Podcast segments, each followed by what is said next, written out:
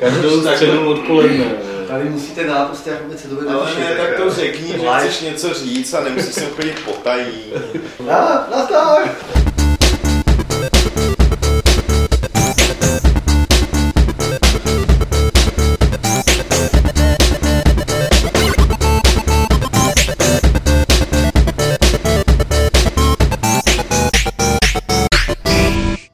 serveru Games.cz se sešlo trio rváčů, jsem tady já, Lukáš Grigar, vedle mě sedí šéf-redaktor serveru Games.cz Petr Poláček. Ahoj. Prosím tě Petře, otoč se na mikrofon a soustředit se na mikrofon, ale může ta obrazovka svítící tvého notebooku tě láká, ale Kdyby tam byla diodka, tak je to něco jiného. tam je diodka, ji otočím na tebe. Já se budu dívat do ní.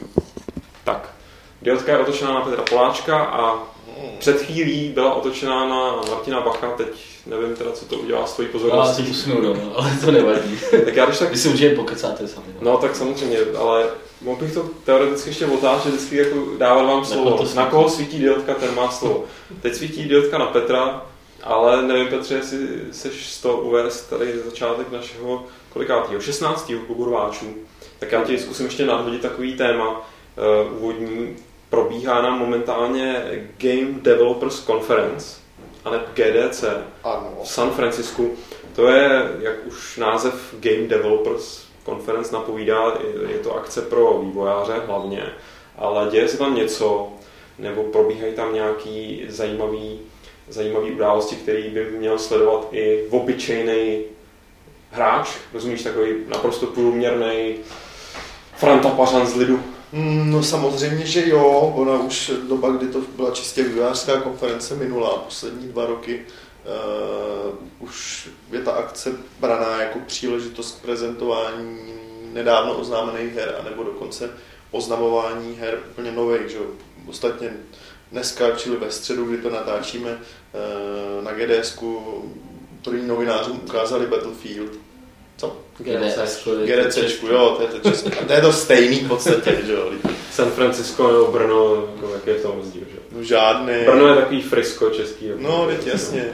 Tam, tam se stavíme k různým minoritám jako otevřeně. A minarety si tam stavíte taky v. Minarety taky si stavíme, no, skoro. Každé minoretě vlastní minaret. Přesně takový tak. slogan. No a prosím tě, takže, eh, cože to bylo oznámené? Každopádně no, nebyl oznámený, Teda dneska, představený. dneska vyhodili jakoby delší video, tříminutový přímo ze hry, eh, který samozřejmě zbuzuje dost velký zájem. To je jedna z těch velkých opravdu PCčkových her, protože primárně vyvíjená na PC. Ještě před GDCčkem vyhodili různý menší týmy eh, další tiskovky, kde oznamovali, oznamovali nové hry. Mimochodem třeba, třeba docela obskurní Magica Vietnam. Což To je- jsem nejdřív myslel, že ten Battlefield 3, že jako prostě vzali Battlefield a udělali to z pohledu Cannon Fodder. To by se mělo líbit tobě, Martine, viď, jako zastáncovi Cannon Fodder. Ten, pokud jste ten trailer na Magicu Vietnam neviděl, já jsem myslel, že to je for, jako, nebo že to je, že to je nějaký Já jsem si fantastický taky původně myslel for, ale, ale viděl jsem prostě pár jako záběrů, když jsem viděl ty pěti postavičky s nějakou lometama v té džungli, tak jsem si říkal, hele, Canon Fodder, Canon Fodder, jako. No Battlefield, to je ta, Battlefield 3, to je ta hra, o který Farid napsal na Twitteru asi před dvěma měsíci, kdy viděl poprvé, jakože a ty nic takhle božího jsem jako dlouho neviděl, jako nebo něco takového, jakože je to jako veliký skok. Já nevím, jestli se tomu traileru jako říkáte vy. Na mě osobně to zase až jako taková, nebo takhle, jako jo, vypadá to jako hrozně hezky všechno a takhle, ale jako, že by to byla jako revoluce, prostě. Po grafické stránce možná, jo, pořád je to prostě... Já nevím, mě, na mě to působilo jako Bad Company 2, jo. Když jsem, protože... Což ale není špatně. že? Což, ne, to není vůbec špatný, mě ten single tam bavil, jak ten mulťák moc jinak nehraju, tak ten single mě tam vyhoval. A před několika dny ještě uh, vyšlo video, který probíralo zvuk. Jako tam, no, tam zvukař. To bych měl možná podotknout, že já jsem to bez zvuku, ten trailer, protože tady mám nový počítač a ještě nemám zapojenou grafickou eh, zvukovou kartu, takže... To je trošku škoda, protože, protože to je zrovna to, co mě na tom teda bavilo v podstatě nejvíc. Tam byl revoluční hlavně ten zvuk. Revoluční je teda zvuk sakra. Ne, jako, víš co, jako já mám pocit, že to je fakt jediná střílečka, která, která tím zvukem fakt vytváří ten dojem jako takový, jaký si od toho představu. Ale s tím bych docela i souhlasil, respektive, když se Martine ptal, jestli, jestli souhlasíme s Faridem a s tím jeho nadšením, tak uh, určitě bych tomu neříkal jako nějaká revoluce, nebo ne, ne, nepřijme to jako nějaký vyloženě skok jako o generaci dál grafický, ale, ale je to skok o generaci dál. A to na druhou stranu už mi přišla ta Bad Company 2, takže já vnímám obrovskou propast mezi tím, jako jak vypadá a zní a působí celkově uh, Call of Duty, hmm. ať už Modern Warfare nebo, nebo Black Ops. A tady ten Battlefield, a dost přímě jako řečeno, jsem nikdy moc nechápal, proč tolik lidí preferuje spíš Call of Duty, nebo buď je to možná díky tomu lepšímu multiplayeru, nevím, s tím nemám zkušenost, ale čistě kdybych měl dát na takový, jak spousta lidí říká, je to, je to jízda na horský dráze, jo, je to prostě strivující věc, tak prostě mně přijde jako cotko, core, ještě teda teďka v kontextu té trojky, jako deset let stará Bčková věc oproti prvotřídnímu jako hollywoodskému filmu, co se týče té produkce, myslím. Zrovna ta dvojka mě utáhla na to, že vyvolala takový ten dojem mírně jakoby flashpointovský, že tam ta oblast byla docela velká, ve které se mohl pohybovat. Ale ještě, stejně, ještě navíc, že to není svázané no, prostě do jako, jednoho... Stejně to byla lineární jako hra, no. ale ten, ten pocit jako vyvolala, na to mě utáhla, jo. Plus všechny tady tyhle věci navíc. A ta trojka je to v podstatě poprvé eh, v těch předchozích Battlefieldech vždycky ten single byl jako tutoriál v podstatě. Jo. Tady má být teda jakoby uh, fakt plnohodnotná single player kampaň. Proto mě ta hra taky zajímá, jo. Jinak, jako víc, než by mě zajímala čistě z pracovních důvodů, jakoby jinak, protože vím, že zajímá lidi, tak bych se o ní musel zajímat taky. Takhle zajímá mě osobně, jo, jako, jak se s tím vypořádá. Jako když jsem pak si četl třeba ty dojmy z toho dema, který tam ještě, kterým tam ukazovali těm novinářům, tak tam byly takový ty příjemný, jako skriptované věci, typu, já nevím, zemětřesení a barák padá, takový ty be- bejovský záležitosti. A oni vůbec jako jedou který... hodně, že jo, na tyhle ty, jedou, no. na ty efekty, jakoby, který vycházejí třeba jako z lepšího fyzikálního modelu, ale budou zničitelného jako, prostředí. No, ze zničitelného prostředí a, a, zároveň prostě, a, jako... Co, což je fajn, což je, je fajn, jo, jakože, že to je není... prostě další rozdíl, který nerozumím, proč jsou všichni jako udělaný z toho, co jako tady máš jak ty skripty filmový, tak zároveň jakou takovou tu svobodu, že opravdu to se mi líbilo na té Bad Company velice nejvíc, že jsem jako přiběhl do toho levelu a teď jsem najednou viděl, že jako ne, není za rohem neviditelná stěna, že až jako za deseti rohama možná mm, mm. a že když nechci jít tudy, tak prostě ten barák rozstřelím a jdu skrz, jo, nebo jo, jako, a taky pak jsem, pak jsem za, pak si zapnu to sotko a přijmu, jako bych se vrátil jako do nějakého herního pravěku, to mě na tom vadí. Jo, když to jakoby srovnám, tak právě asi to nej, nejvíc to, co mě nejvíc láká k tomu single té trojce, je to, že, že to, co umožňuje ten engine, že používají právě k vytvoření těch filmových jako uh, nějakého dojmu, jo? že to není obráceně, což mě přijde, že v cotku, kde, kde je vidět, že někdo dostal nápad a pak se na to snaží narogovat prostě tu samotnou technologii, jo? že je to tam takový, a kolikrát to nefunguje, z čehož vyplývají potom ty jako uh, najednou neviditelné zdi a podobné věci. Jo?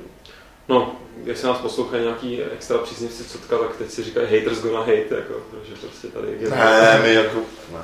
No, každopádně si myslím, že GDC jako e, tou změnou, jako, že musí být ty vývojáři dost jako nasraný s tím, co se jako co? stalo, jo. Protože teď se jim tam jako, oni tam novináři bývali i dřív, to není jenom záležitost poslední dvou ale, ale, i třeba předtím, ale, ale jako nebylo to zdaleka v takovýhle, v takovýhle míře, já si pamatuju před to je fakt jako x let, ještě když uh, dělal Lukáš Codr uh, v Burdě, ne, teda ve Foglu, a uh, pak přecházel do, do Illusion Softworks tehdejších, tak, uh, tak prostě říkal, a teď konečně teda pojedu na to GDC jako, a jel tam, protože jako novináři v naší oblasti to pro nás nemělo absolutně žádný smysl tam jet, protože to byly fakt jakoby odborné přednášky a takovéhle věci. A teď už tam dělají fakt jako i, i jako nějaký přednášky, které třeba by stojí za to pak zpracovávat těm médiím, že to není jenom oznámení nových her, ale prostě ty postmortemy a, a tak podobně, jako, které jsou prostě z hlediska těch takových jako oddanějších fanoušků prostě strašně zajímavý. Že? No jasně, no, jako už to není, většinou tam jezdili úzký okruh specializovaných webů, Gamma Sutry a podobný, jako ty, teď je fakt, že když se podíváš teďka na web, kdo má jakoby dojmy, kdo tam je, tak je tam v podstatě jako z těch hlavních webů a, a časáků jsou tam úplně všichni. No, jakoby. No už, se, už to nejsou prostě jenom workshopy, jako kde se sedí a programují se nějaký trouhelníky, ty, ale jako, Už je, už je, to, Jo. už je to prostě taková, je vidět, ale že, to jsem, jakoby, k tomu jsem chtěl dojít, že je jako vidět, že po takovéhle akci je jakoby nějaký, nějaký hlad svým způsobem. Docela se třeba divím, že v rámci E3 nebo, eh, nebo tý Games, toho Gamescomu, tam vlastně, že jsou to dvě oddělené akce, i třeba před Gamescomem bývá Evropská eh, GDC, ale je to jakoby oddělený, mně, mně připadá, že prostě už by i tyhle ty akce pro tu veřejnost mohly mít nějakou sekci prostě přednášek a tak podobně, protože když se nad tím zamyslíte, tak jako třeba rozhovory z E3, to je v podstatě přednáška, kterou akorát ten, kterou akorát ten vývojář přezříkává no pro každého toho novináře zvlášť, jo? kdyby to možná řekli prostě v jednom velkém sále, by to bylo rychlejší a pro všechny snažší. Tak to určitě. A za- zároveň teda trošku přijde, že jak byla svýho času tři roky zpátky, co se E3 že jo, prošla takovým menším, kri, takovou kri, krizí identity, že se jako v tu, na ten jeden ročník jako přiblížila tomu, jak to GDC teďka vypadá, že se to jako uzavřelo té veřejnosti, jakože a více to soustředilo prostě teda na ty testy, jako jednak pro novináře, jednak pro vývojáře. A tak možná proto ta, jakože a hlavně ta, ty ohlasy na to byly dost takový jako půl na půl, že půl lidí říkalo, "Ne, to už není ono, už to prostě nemá jako ty, už to není ta show, už to není ten hluk a to nám chybí. A druhá jako půlka říkala, ne, no, pak teď je to konečně super, konečně se jako, jako klid. jasně, jasně, A tohle teďka probíhá výhoda u, u, G, u toho GDCčka je ta, že podle mě, jako, že prostě to je to fakt jako vývojářská akce, to znamená jako vliv PR je tam prostě trošku, takových těch jakoby klasických PR strategií je tam trošku jako menší, než třeba na E3. A kvůli tomu z toho občas vylezou jakoby fakt jako zajímavé informace, které zajímají jednak novináře a jednak evidentně i lidi. A proto se to asi takhle jakoby přetvořilo, jo? že prostě najednou ty novináři zjistili, že jakoby, jo, pojedu tam a tam je teda někdo řekne něco jiného než prostě pár naučených vět, ale řekne nějaký svůj vlastní názor a tak podobně. No jasně, hlavně jako zjistili, že, že v podstatě to, co se pak ukazuje na E3, že tam nějaký podobě ty hry prostě jsou, akorát jsou jako jenom prezentovaný za jiným účelem, než jakoby pro, pro veřejnost. Že? Jakoby, eh, já se jenom bojím toho, že, jako, že letos to je stoprocentně jako z, z pohledu veřejnosti a, a přítomnosti novinářů větší než minulý rok. Že to prostě nabralo takový jako kurz, který bude postupně směřovat k tomu, že zas, zas bude muset přijít jako nějaký, nevím, jaký použi, musím použít jaký to hnusný slovo, jako eh, reboot nebo restart, jo, kdy zjistí, že, že z té čistě... Ale dobře, ale tak jako víš co, tam máš prostě nějakou sérii přednášek v omezeném prostoru a jako to, to, není jako nafukovací, jako není to jako E3, kam se ti vejde do, do, do convention centra se, se vešlo prostě 50-60 tisíc lidí. Jako. Oni tady, a, a můžou se rozhodnout, jestli jich tam prostě 20 tisíc nebo 50.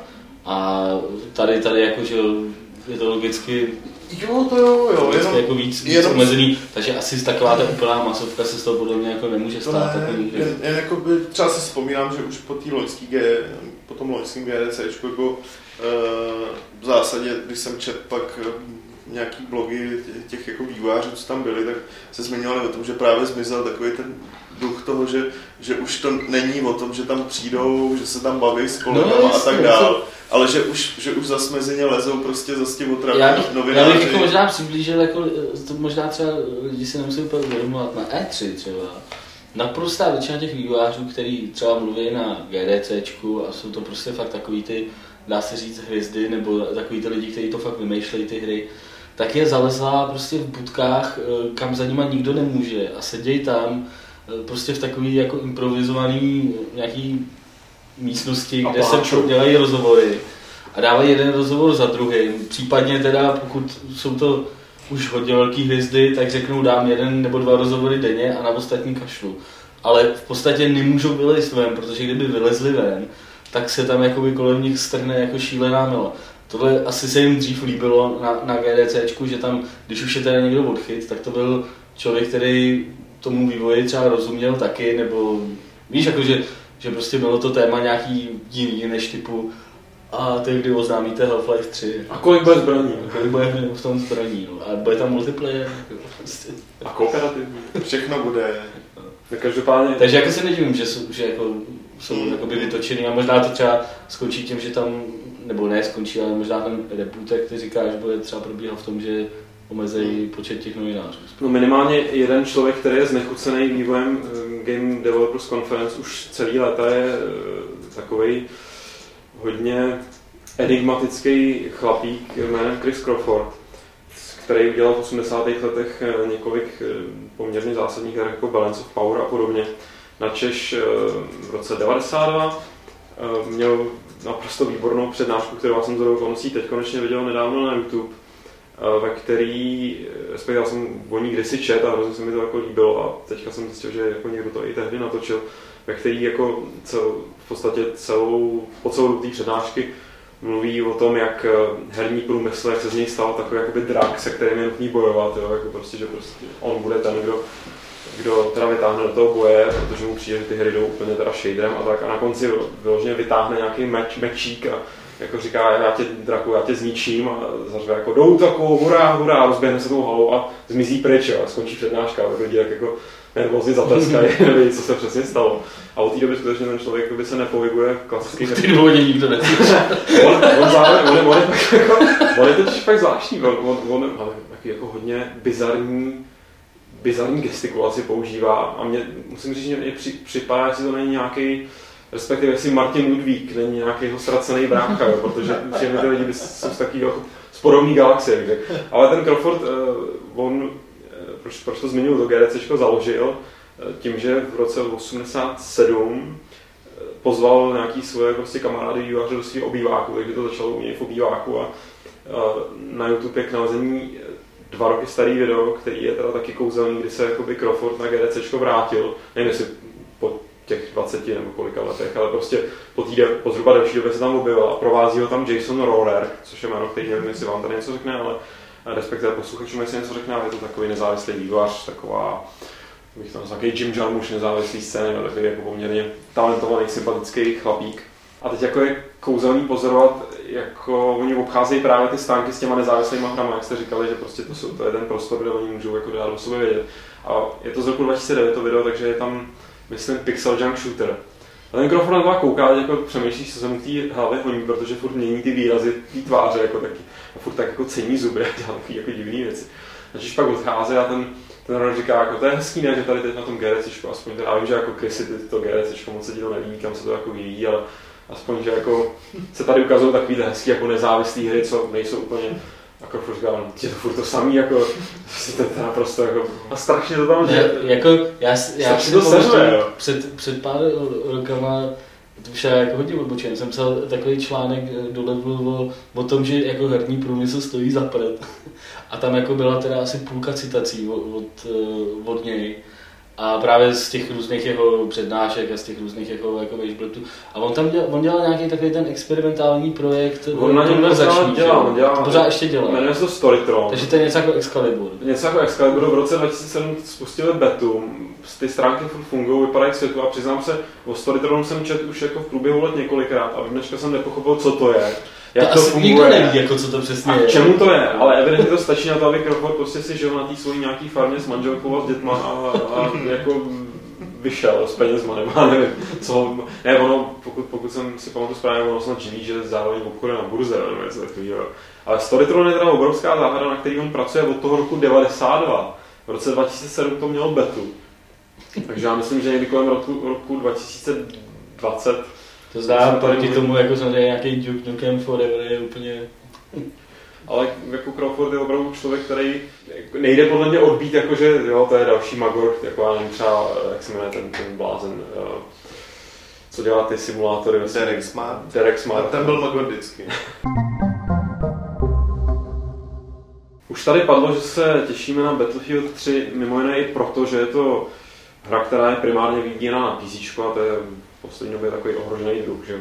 Nicméně se nám objevila zpráva, předpokládám, že vychází z nějaký velmi dobře rešeršované studie a že mi to tady chlapci nějak ozřejmíte. Zpráva, že PC trh roste. Ale my se samozřejmě do tohohle musíme trošku ponořit zevrubnic. Máme tady naštěstí našeho ekonomického experta Martina Bacha. Martin, připrav se budovatel otáčet diodu. Objevily se totiž eh, takové námitky, že roste nejenom PC, takže roste prostě herní trh celkově, a roste hodně a tím pádem to, že ten PC trh roste s ním nějakým podílem, nějakým malým procentem, vlastně o ničem nevypovídá. Tak jak to je? Abych to, nebo takhle bych to formuloval, abych to formuloval trošku víc exaktně tu otázku. PC trh roste a to je dobře nebo špatně? jo, takhle. Až takhle. Položme se na otázku. Ne, jako takhle. Ono, ono je prostě důležitý, než se začneš bavit o nějakém číslu, tak je potřeba si uvědomit, jak to číslo asi vznikalo. Tam je ta hodnota, kterou, kterou publikovala PC Gaming Alliance, eh, je e, e, e, kolik, teď tady nevidím nikde, asi 16-17 miliard dolarů za rok 2010. A eh, to je samozřejmě jako pěkný číslo, všechno, nicméně oni teda tvrdí, že do toho zahrnují online distribuci, nebo digitální distribuci, že do toho zahrnují mikrotransakce, že do toho zahrnují poplatky za online. Otázka je, já si teda myslím, že tohle je skoro nezměřitelné číslo prostě na PC trhu. Takže já to beru spíš jako nějaký kvalifikovaný odhad, který možná sedí a možná ne.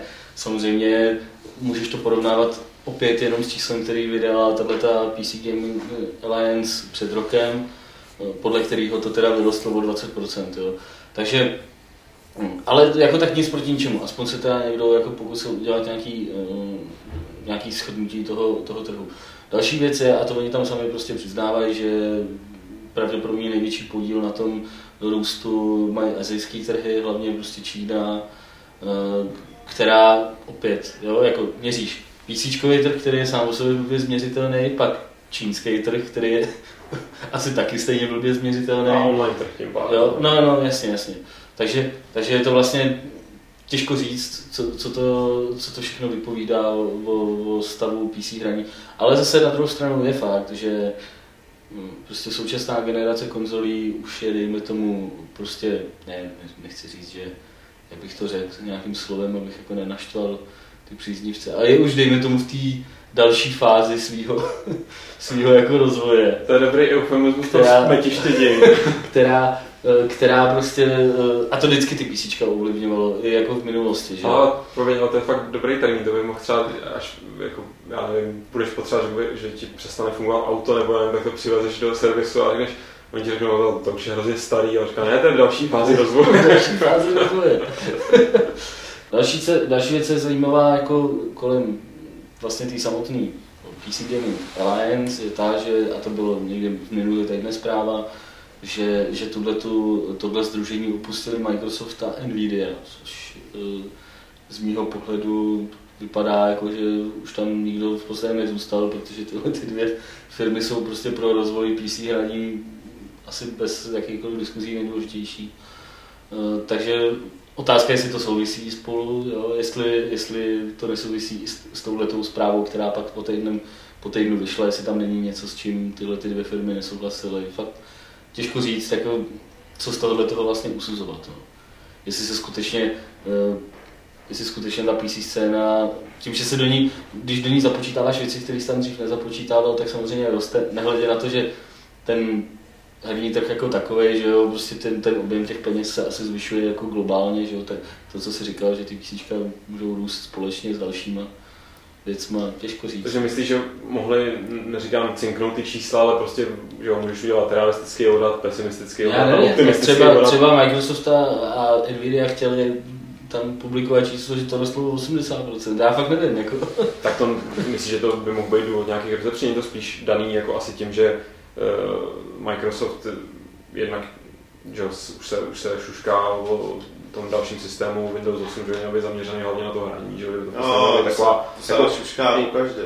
No, tak no, původně tu roli měli Games se říká od Windows Games, XP, ale... Jasně, ale že původně tu roli měli Games for Windows uh, Live, nebo jak se jmenuje ta zrůdnost. A teď jakoby, že oni si prostě teda že Microsoft si prostě řekl tak, jako na co my se tady budeme zdržovat s nějakýma PC Gaming Alliance nerdama, nevím, s kým tam jsou Ale ne, tak to je prostě... Takže si prostě tak já jsem četl nějakou někde... vlastní aktivitu, protože oni mluví o tom, že prostě PC hraní a nás zajímá, bla, bla, Takže prostě se trhli proto, že chystá něco svýho. Hmm, to si jako nemyslím. Tak, tahle, ta, tahle ta organizace byla založená proto, aby byl někdo, kdo aby byla nějaká instituce, která teda bude zastupovat to PC hraní, tak jako třeba, já nevím, Sony se staví za PlayStation a, a Nintendo prostě za, za ty své platformy, že jo. Jako... PC Gaming Alliance je neziskovka. Jo, je to fakt dobrovolná aktivita, z toho to vychází. Sony se o PlayStation stará, protože je to jejich platforma a jsou to jejich peníze.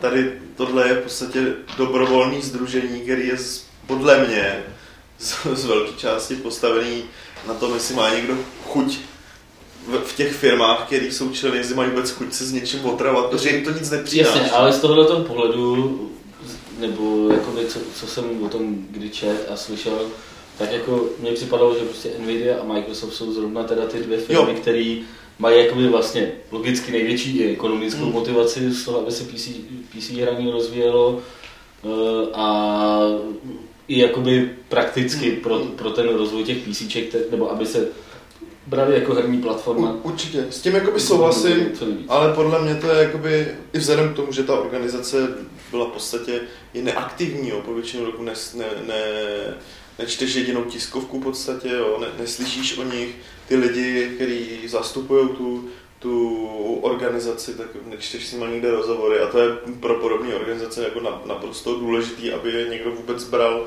eh, aby veřejnost o tom věděla a, a brala to, brala to vážně, jo. navíc jakoby PC vzhledem k tomu, jaký je to druh platformy, tak eh, je podstatě nemožný ho skrotit jakoby do podoby, podle mě, kdy se k tomu budou lidi chovat jakoby prostě k herní platformě na úrovni konzol. Ale je to vedlejší, jo. Minimálně si myslím, že to ukazuje nějaký, nějaký růst tam, nějakým růstu nastalo, protože eh, ať už ty čísla jak jsou tam uvedený, jsou jakoby ně, o něčem vypovídají nebo ne, tak to srovnávají s minulýma číslama, které byly sbírané asi velmi podobně a, a ať už zvolili jakoukoliv metodiku, tak v těch jejich číslech došlo k nějakým posunům, což, což je docela dobrý vnímat jako pozitivní. Ten důvod, který v tom výcucu z celé té zprávy, která bohužel nebude veřejná, což je velká škoda, eh, jmenoval jako jeden z důvodů, proč, proč to PC zase jakoby nabírá sílu a to mně přijde, že jako je docela důležitý. Eh, právě otevřenost, jako, že, že tam můžeš zkoušet různé obchodní modely a tady ty free-to-play věci, které vždycky se vyzkouší na PC a až když začnou fungovat, tak to přeberou konzole, že? Většinou prostě v té další generaci, což vidíš teďka, že? konzole, obě dvě ty jako velký Xboxy, PlayStation jsou postavený, řekl bych tak, já nevím, ze 30-40% na online, ten online už je důležitý, že. A bez toho PC by to, bez toho PC by to nešlo jako nikdy. Takže celkově myslím, že to jako můžeme to brát pozitivně.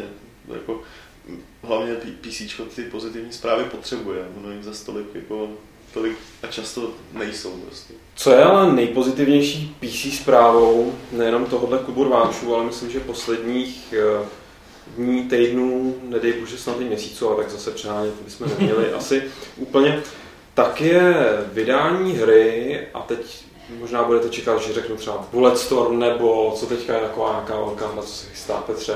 A nebo Crysis 2 bychom mohli takhle předjímat, ale Crysis 2 vyjde asi tady u nás. To je důležitý, ta PC verze Assassin's Creedu, to taky bude. Ale nic z toho mě upřímně teďka nezajímá, protože hra, která myslím, že se mnou zacloumala, s tebou cloumá, s Martinem možná ještě zacloumá. Já jsem vás na ní přivedl, vy slomáci. Ta hra se jmenuje Gemini Rue. Je to věc vyvíjená s pomocí vlastně freewareového Adventure Game System, se to jmenuje AGS, Hmm. eh, což je takový software, ve kterém si můžete vlastně kdokoliv, eh, kdo na to máte čas a chuť, eh, vyrobit eh, adventuru ve stylu takových těch starých sie- sieráckých, to znamená Police Questů, King's Questů. Málo kdy ty hry, které takhle lidi skrz ten AGS vytváří, tak eh, mají třeba dubbing, což zrovna ta Gemini Room má.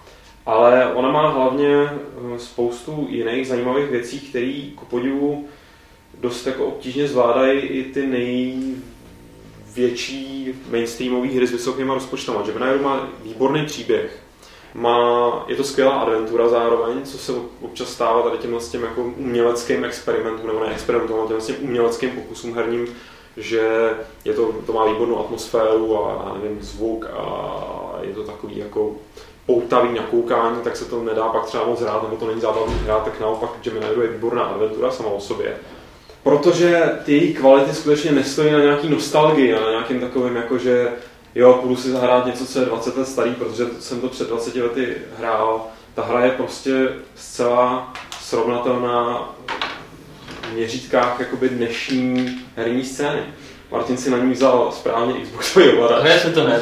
Samozřejmě musíš hlavně hodně, hodně mačkat. Jsou tam střílecí pasáže dokonce, Martine, na, jak když je to adventura. Ale mě by zajímalo, když jsem Ačko, Bčko nebo Xko. Nebo... všechno dohromady, hlavně takový button mashing, ten tě dostane nejdál. A tady mi přijde dobrý, že jsme se sešli v takové sestavě, kdy já jsem to dohrál teďka čerstvě, Petr je tak jako někde v první čtvrtině, tak nějak bych to řekl, a Martin to to já jsem taky v první čtvrtině. a ty jsi to jenom na kous, jo? Petr už to hrál nějakou tu hodinku, dvě, než to ty jsi to jenom na kous. Takže máme jako tři různý stupně Hmm. a nevím, jak, od koho to vzít, možná od Martina, jako, jak, jak na to tebe. ode mě, tak já jsem to hrál asi nejkratší dobu zatím. A chystám se na to tenhle víkend. Uh, no, Co tě, co tě k tomu přivedlo, kromě toho, že o tom Petr jako mluvil a dal to na přivedlo, že, že o tom mluvil Petr, to je jakoby jedna věc. Ale za, pak jsem se samozřejmě podíval na nějaký screenshoty, říkal jsem si, že prostě tohle jako vypadá zajímavě. Přečetl jsem si takovou tu uh, synopsi toho příběhu prostě na, na těch jeho stránkách a zaujalo mě to.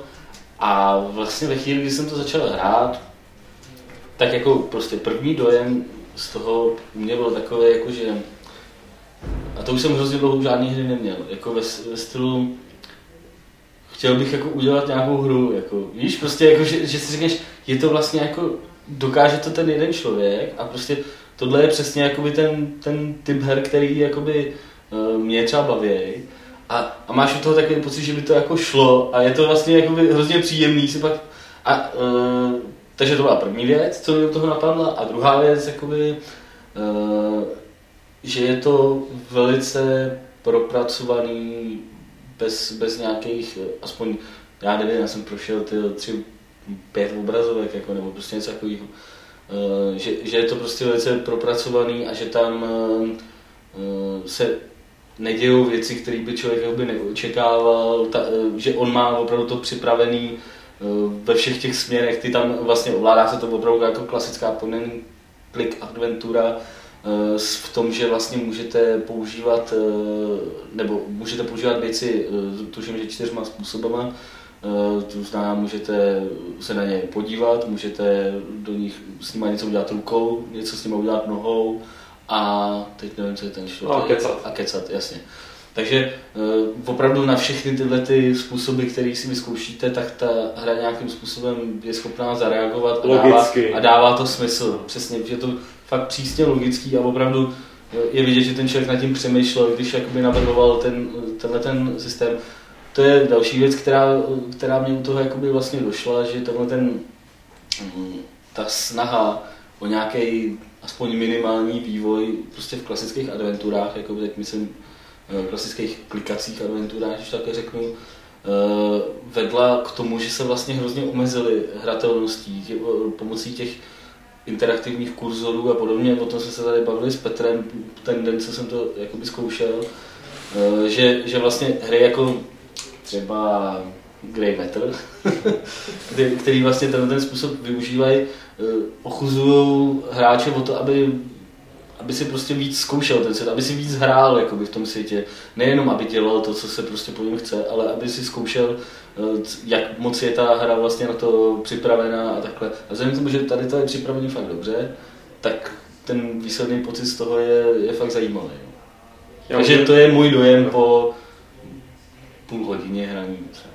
Tak k tomuhle jenom dodám, že to, co jsi tady říkal o tom, že je to logický a takhle, tak v podstatě ne, se neomezuje jenom na těch pět obrazovek, co jsi udělal, ale s nějakýma možná malýma výjimkama na pár místech, ale skoro bych řekl, že těch je tam fakt minimum, tak tohle přetrváváš do konce do Jako skutečně. já jsem v tomhle fakt jako magor, mě tohle to prostě fakt jako vadí, když ty hry tohle nedokážou Já se tenhle ten dojem udělat. To není mag- Takže, magorství. takže v tu chvíli já během těch pěti obrazovek si to fakt jako proklikávám fakt hodně a už přitom si utvářím jakoby dost mm, jako názor na to prostě jakým, poznáš toho, jakým způsobem k tomu ten člověk Jasně. přistupoval.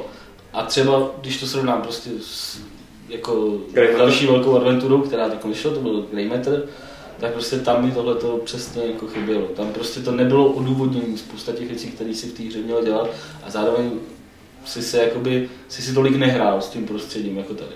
tam úplně na začátku, eh, prostě první postava, ze kterou v podstatě budete mluvit, je takový prodavač. A vy prostě potřebujete ID card k terminálu. A teď klasický uh, adventurní postup v tomhle tom by byl ano, já ti půjčím svoji kartu k mýmu terminálu, ale musíš dojít vle tamhle a přinést mi něco, jako jo. A tady on ti řekne, no jo, já ti půjčím, jestli ti to pomůže, jako, jo. A to, u toho jsem si říkal, jo, tak tohle se mi líbí, jako prostě si hraješ, nepotřebuješ řešit prostě hovadiny a někde lítat a zajímat se o věci, které by tě vlastně vůbec zajímat nemusely, že jo. Tak... Tohle je na tom trošku dvouseční zároveň, nebo budu si představit, že někdo by to mohl kritizovat, ne teda tohle, že ta hra negeneruje nějaký zbytečně nesmyslný jako zákysy, ale že je, rozhodně v té té první fázi je poměrně jednoduchá, jo, že já nejsem nějaký kovaný adventurista, co se týče obtížnosti, ale jako jsem celkem rád, když nebo nevadí mi tou hrou tak jako v klidu proplouvat, aniž bych se nějak jako zasekával na víc místech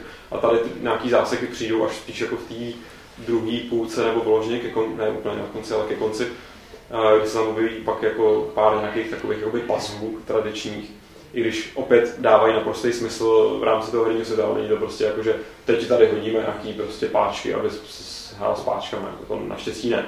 Ale co mě osobně na, na tom úvodu eh, té hry, nebo co mě do té hry vložně vtáhlo, kromě toho samotného faktu, jak vypadá a jak zvučí, a to vám tady asi nebudeme nějak znovu popisovat, to se prostě podívejte, uh, buď nějaký videa, co už jsou, nebo uh, hlídejte Games, protože... Existuje demo taky. Ale hlídejte Games, protože rozhodně na, naše pokrytí Gemini neskončí jenom tady u tohohle z toho poplachu, teď Petře. Ne, o tom teď budeme psát skoro pořád. V podstatě teď každý den budu vycházet než jako takový, Martin začne psát takový deníček, jak, jak hraje, jako Martin hraje Gemini Rue. Chtěl jsem říct, co mě do té hry vtáhlo, kromě toho, jak vypadá, je eh, opravdu ten přirozený, přirozený tempo, že jsem prostě něco řeši, řešil, zjistil jsem, že teda musím dělat, jako potřebuji se dostat tady k tomu tomu, tak jsem tak jako o tom chvíli dumal, udělal jsem první nebo druhou logickou věc, která mě napadla a buď zafungovala hned, jakože mě to posunulo dál, anebo mě posunula blíž k řešení celé situace. Prostě žádný jako najednou narazit do zdi a, a teď zhánějí banán, protože někdo chce banány, když to vůbec nedává smysl, vůbec tam nějaký banán nehodí. Jo. Ta hra je v podstatě detektivka, abych aspoň teda trošku vysvětlil, o co tam jde. Eh, je to zároveň sci-fi, nejvíc bych se to asi dalo, jako nabízí se přirovnat to Blade Runnerovi nejenom proto, jak to vypadá, ale protože i, jako, i, i, ten příběh, i, i ten námět je takový jako z podobného, rozhodně to je něco, co by mohl napsat třeba Philip K. Dick, mm. který je napsal vlastně původní předlohu Blade Runnerovi. Ale když jsem jakoby první, co mě k tomu přivedlo, byl jako pocit, takový ten pocit, jako, že to je strašně zajímavý. Podíváš se na video, jako, až pak začneš zjišťovat, že to dělá jeden člověk, a tak dále. Čistě, ne, čistě, tak... čistě poctivá záležitost. Myslím, že u mě to bylo daný tou hudbou. Jo, jako... To chci říct, že nám jako v tomhle ohledu, a nebo i dneska ti do řeči na dlouhém zmínit, že nám fakt zase stačí málo. Prostě je málo sci-fi her, který by na první pohled vyzařovali nějakou pořádnou atmosféru. Protože dneska, když je sci-fi hra, tak je to prostě střílečka s marňákem, anebo nevím co, ale prostě tohle, tohle je hra, která opravdu jenom na ní mrkneš a pokud nemáš nějaký a priori předsudek nebo, nebo kopřivku z toho, že, že je to prostě low res, jakoby, tak, tak tě to okamžitě chytne. Tohle je prostě věc, která na nás, myslím, nemyslím na naší generaci nebo na lidi, kteří, jako ne, neříkám vyrostli na Blade Runnerovi, ale prostě mají tady tu, tu nějakou náklonost, tak tohle je fakt jak uh, ne červený hadr, ale prostě na tohle máme, myslím, Pavlovův reflex jako nějaký zakódovaný. Já myslím, že jo, to bylo jako i pří, prostě šimrání pod břišku. Další věc, jakoby, když jsem to začal hrát a v zásadě jsem z toho měl podobný pocit, uh, jakoby, jakoby jo, s tím, že úkoly jsou logický prostě uh, a že, že se odehrávají prostě v nějaký logické posloupnosti. I ty reakce jsou takový, jak bys očekával od té fikce, která se tam nějak uvozuje. Tam oni naznačují nám strašně, nebo ten autor naznačuje strašně málo z toho světa. Mě v podstatě trvalo skoro jako tři čtvrtě hry, než jsem si pospojoval, kdo je v tom hmm. univerzu proti komu a proč a tak ale to mi nebránilo, jo, on na tak malém prostoru dokáže prostě vybudovat mnohem víc než nějaký 20-minutový intro, kde by se ti důkladně vysvětlilo, jak to tam chodí. Jo. A že, když už mluvíš jakoby o nějakom tom intru, tak tohle je třeba jedna z věcí, který mě, možná je to blbost, jo, ale napadlo mě to prostě, když jsem o tom přemýšlel, čím to je, jo, že zrovna tahle hra, že, že jestli je náhoda nebo není, že to dělal v podstatě jeden člověk, ano, hudbu dělal, ještě mu někdo s tím pomáhal a tak dál. Hudbu A- mimochodem teda dělal Profík, to je jedna z věcí, eh, kde vlastně pomohli, pomohl ten distributor, nebo pomohli ty peníze, protože oni zaplatili jednak Hmm. profesionální soundtrack, což je tam hodně poznat, a to namluvení. Hmm. Tak eh, jsem si říkal, to, že to dělal jeden člověk, eh, je jeden z důvodů, proč ta hra je taková, jaká je. Jo. Myslím si, že v momentě, kdy ten člověk dostal jednak by byl posazený do, do nějakého většího týmu, který začne obrušovat prostě jeho nápady a začne mu říkat, eh, co je dobrý a co ne, tak ho začnou automaticky tlačit k něčemu klasickému. Jo. Když si vezmu příklad, jakoby, na kterém bych to dokázal, že už by tam třeba nebyl ten příkaz udělej něco nohou. Protože mi mu řekli, to je blbost, tohle prostě v adventurách není. A ten je tam sakra důležitý. A ten je tam sakra důležitý a to je třeba jako jedna z věcí, kterou, jako z té herní stránky na mě zapůsobila. Máš úplně klasický adventurní systém ovládání, který je všude, v 99%. A když vidíš, že tady je příkaz nohou, který ti umožní dě- už na to konto vymyslet spoustu jako zajímavých věcí, který nemůžeš, jo? čili jenom tím, že eh, ten klasický interface trošku pozměníš, tak už můžeš v rámci toho klasického adventurního konceptu dělat jakoby nový a zajímavý věci, jo. Což si myslím, že je jedna z věcí, které by určitě neprošly. Stoprocentně. Určitě by mu skoro prostě příběh, jo. Kdyby dostal lepší technologie, tak eh, dražší, na kterou by musel mít specializovaný lidi, eh, tak už si nemůže dovolit dělat tam spoustu malých detailů, který může, který prostě s pár pixelama těch pár detailů vyrobíš. Tam by totiž S drahou technologií už ne, protože by ti stálo jako jedna blbá animace, by se vytvářela týden, takhle on jí má třeba za půl dne. Jednak, ale hlavně potom by strašně už rozhodovalo, jak moc se ta animace povede, jako jak moc se povede jeden blbý výraz tváře, kde tady vlastně se děje spousta, jako ta hra je velmi vážná, řekl bych, že to je jako vyloženě jako bylo tam nějakých pár forků, ale to, jako oproti tomuhle třeba první Gamer Night je víceméně komiksová vtipná jako záležitost. Mm.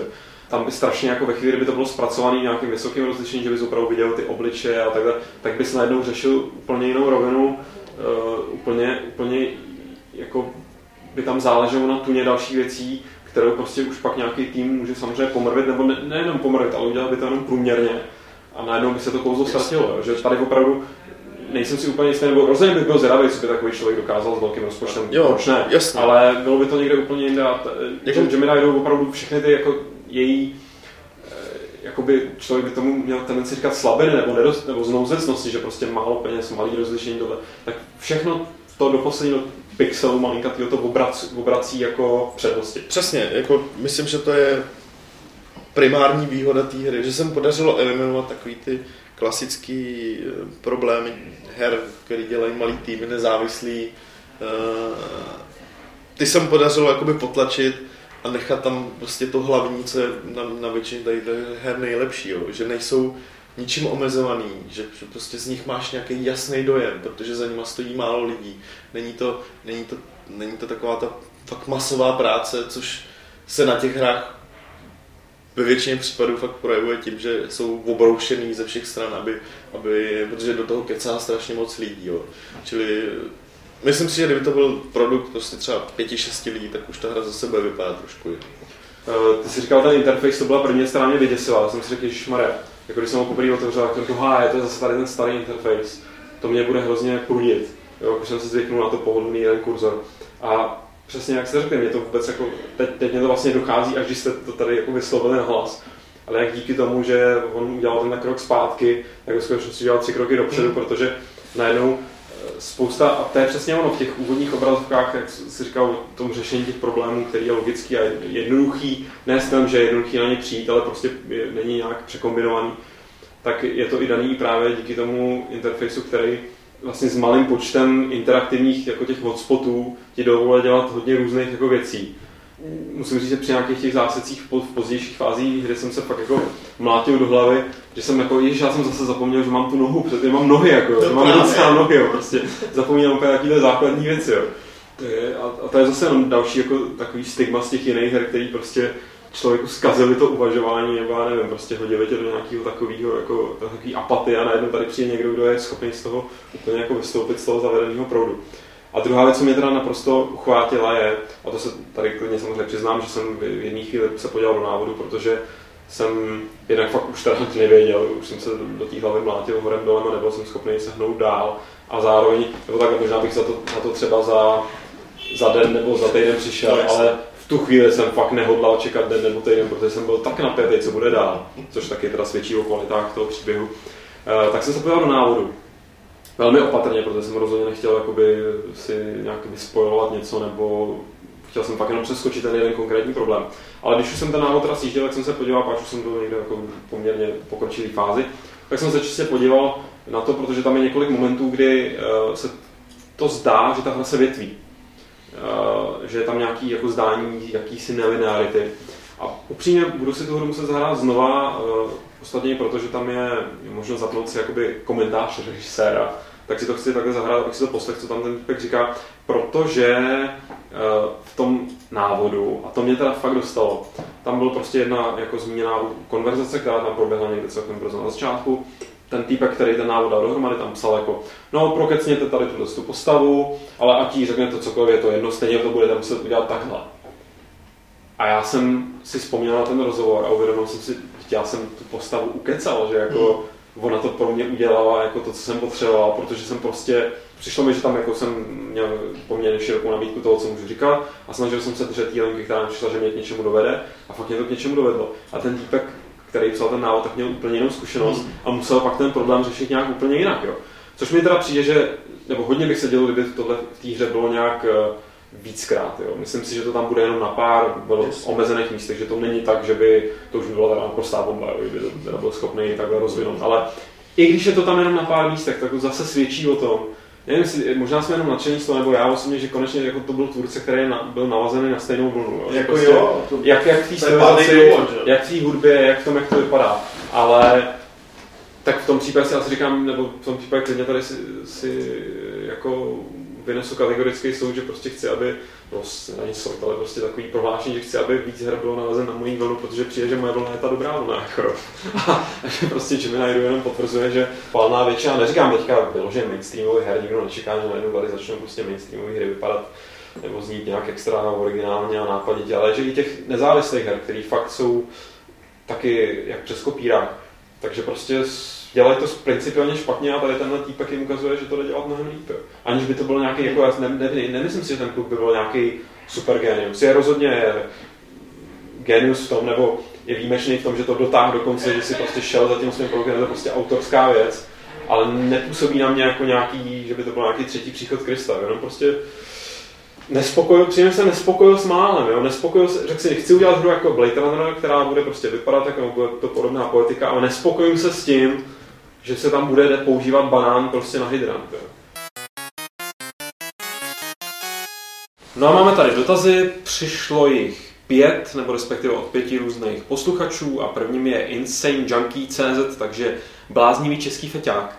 Chtěl bych se zeptat, pokud to tam něco víte, jestli se na tento rok plánuje něco jako minulý rok Game Access, po případě jestli bude nějaká podobná akce víc zaměřená pro hráče. Plánuju jsou obě dvě, ne? To vím jako Game Access určitě a GD. myslím si, že GDS. GDS taky. Jako. Myslím, že budou zase dvě akce.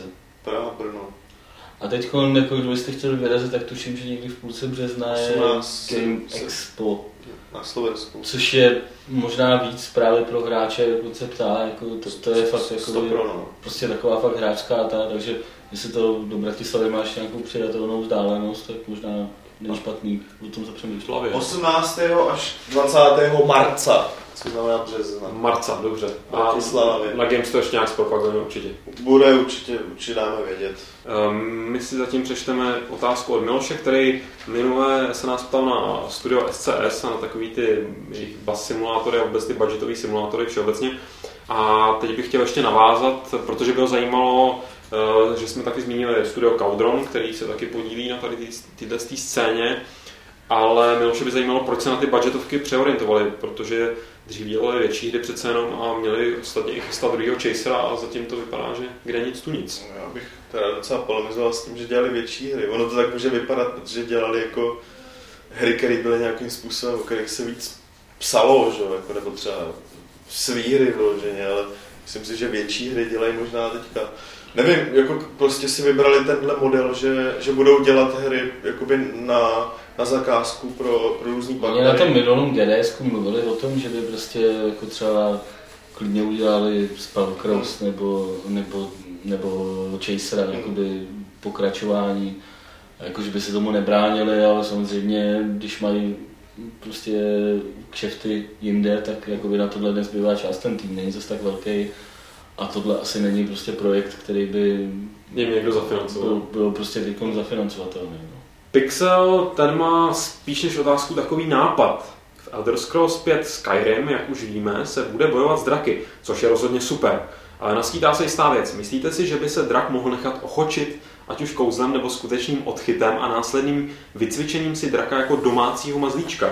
Nikdy jsem zatím nic takového nevyčetl a rozhodně mi to přijde jako logický krok a mechanismus, který by neměl chybět. Můj názor je ten, že buď bychom se toho mohli dočkat eh, k závěru hry, nebo to tvůrci vydají jako datadisk. Ty How, how to train, train your dragon DLC. Prostě Pokémon, no.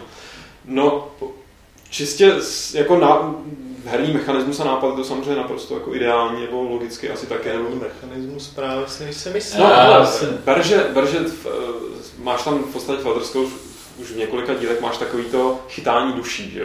Který pak můžeš si dávat jako do těch svých zbraní nebo do brnění a tak. Takže jako chytání draků by bylo svým způsobem jako by taky cool. Jako Ale mě to nejde- na, na prolítnutí, na krajinkou. A na lítání, přesně tak. Jo, ale, ale to je jediný užitek, který bych pro něho viděl, jako že si někam doletíš, ale k čemu bys ho pak jakoby použil to v té hře? Jako v boji s jiným drakem? Možná, ale mě to hlavně nedává jako já si dovedu představit nějaký hře nebo bez problému, ale nedává mi to moc smysl v rámci tady tohoto světa, nebo respektive v rámci Core Skyrimu, kde ty seš, nebo máš být ten drakobejce, ten, kterýho se ty draci bojí a představa, že by s tebou nějaký drak kolaboroval, jak by to pak jako vysvětloval těm ostatním drakům, myslím, že tam by byly nějaký jako Že by byli nasraný. Jako.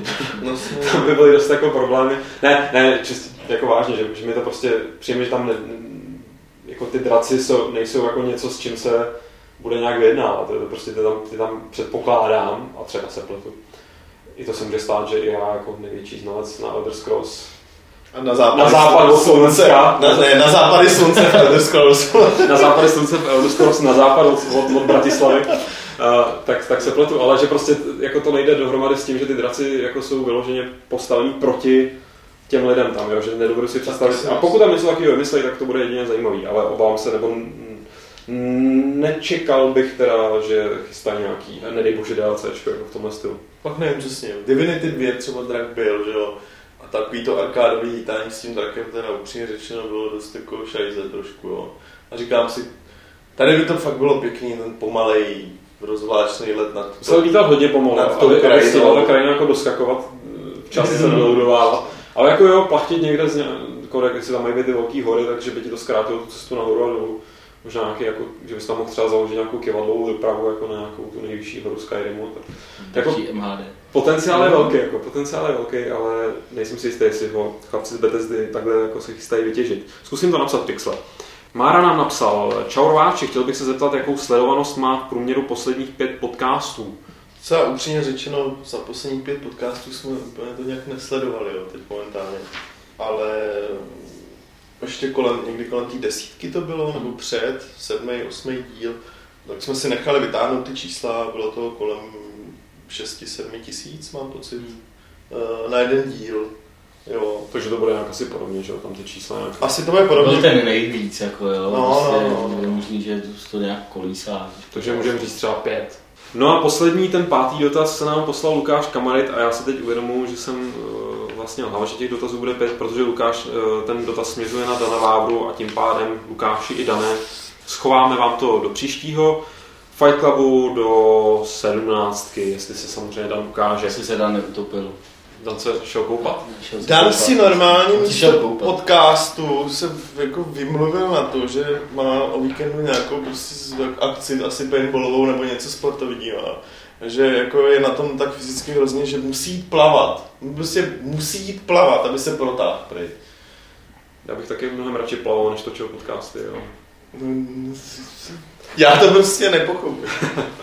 Jenže místo plavání si musíme vyhlásit hlavně soutěž aktuální, která byla o dvojici her od studia Amanita, to znamená Machinarium a Samorost 2. A ptali jsme se vás na to, jak se jmenoval Discmac, který uh, připravoval právě už tady propíraný Dan Vávra, ještě předtím, než se začal věnovat závodně plavání a paintballu. A ten Discmac se jmenoval Codex. Takže správná odpověď zněla Codex. A z těch správných odpovědí jsme vylosovali jednoho konkrétního vítěze, kterým je Josef Jarkovský. Takže Josefe, těž se na Machinarium a Samorost. Petr si to tady položí na stůl, viď? Hned, už jsem si to tam dokonce dal. E, rovnou říkám, že se všem, omlouvám se všem za poněkud opožděné zasílání cen. E, já na tu sekretářskou práci hold, jakoby nemám té vlohy, vzhledem k tomu, že to tady tak nějak musím jakoby udělat, takže... Nemáš na to kvalifikaci, Ale prostě přiznej. nemám, no. A jako vždycky to nakonec pošlu. Pojďme přiblížit eh, cenu do nové soutěže. Je to Super Mario All Stars 25. výroční edice, jestli to čtu správně. Je to taková velká červená krabice, ve které je předpokládám ta hra Super Mario All Stars. A vypadá to strašně retro. Ne, ne, ne, to je kolekce. Dokonce. A co tam je za hry? Je to tady někde napsaný? Někde vzadu. Už to vidím. Takže, prosím vás, je tady Super Mario Bros. Pak je tady Super Mario Bros. 2. Pak je tady Super Mario Bros. The Lost Levels. To znamená ztracené časopisy. To v Evropě myslím nikdy nevyšlo, bacha. Dokonce. A dokonce je tady i, a pozor, změna, Super Mario Bros. 3. Nekecej! Takže čtyři hry v jednom, ale hlavně mě, mě teda fakt se na tom hrozně líbí té krabice, to byste zase měli nějak zdokumentovat na, na naše Facebooky a takový, že jo. protože to vypadá, víš, jako já bych čekal, že to je cartridge, jo, že to je takový jako Hmm, starý, hmm. nicméně je to navíčko teda každopádně, jo, pro boha. No, To je na, důležitý. na, na Xbox to není, no. Je to navíčko, je to PAL, takže je to, je to kámošská verze. A pokud ji budete chtít vyhrát, tak musíte správně odpovědět na následující otázku. Který známý český mediální magnát je ztraceným příbuzným známého legendárního vývojáře Chrise Crawforda? Chceme jméno tohoto legendárního mediálního magnáta, které nám pošlete na adresu podcast.games.cz, kde zhromažďujeme nejenom samozřejmě vaše správné odpovědi, ale taky dotazy a připomínky a nadávky a tak vůbec všechno. No a kdo z vás neumí psát, tak samozřejmě může taky volat na telefon 226 258 505, kde máme připravený záznamník, který zhromažďuje vaše záznamy a my je pak velice rádi zveřejníme. No a jestli chlapci už nemáte nic, co byste chtěli dodat dneska, tak se jako vždycky hezky rozlučte, zamávejte. Pa, pa. A já našim posluchačům už jenom připomenu, že 16. pravidlo klubu rváčů je 320 na 200 by mělo stačit každému.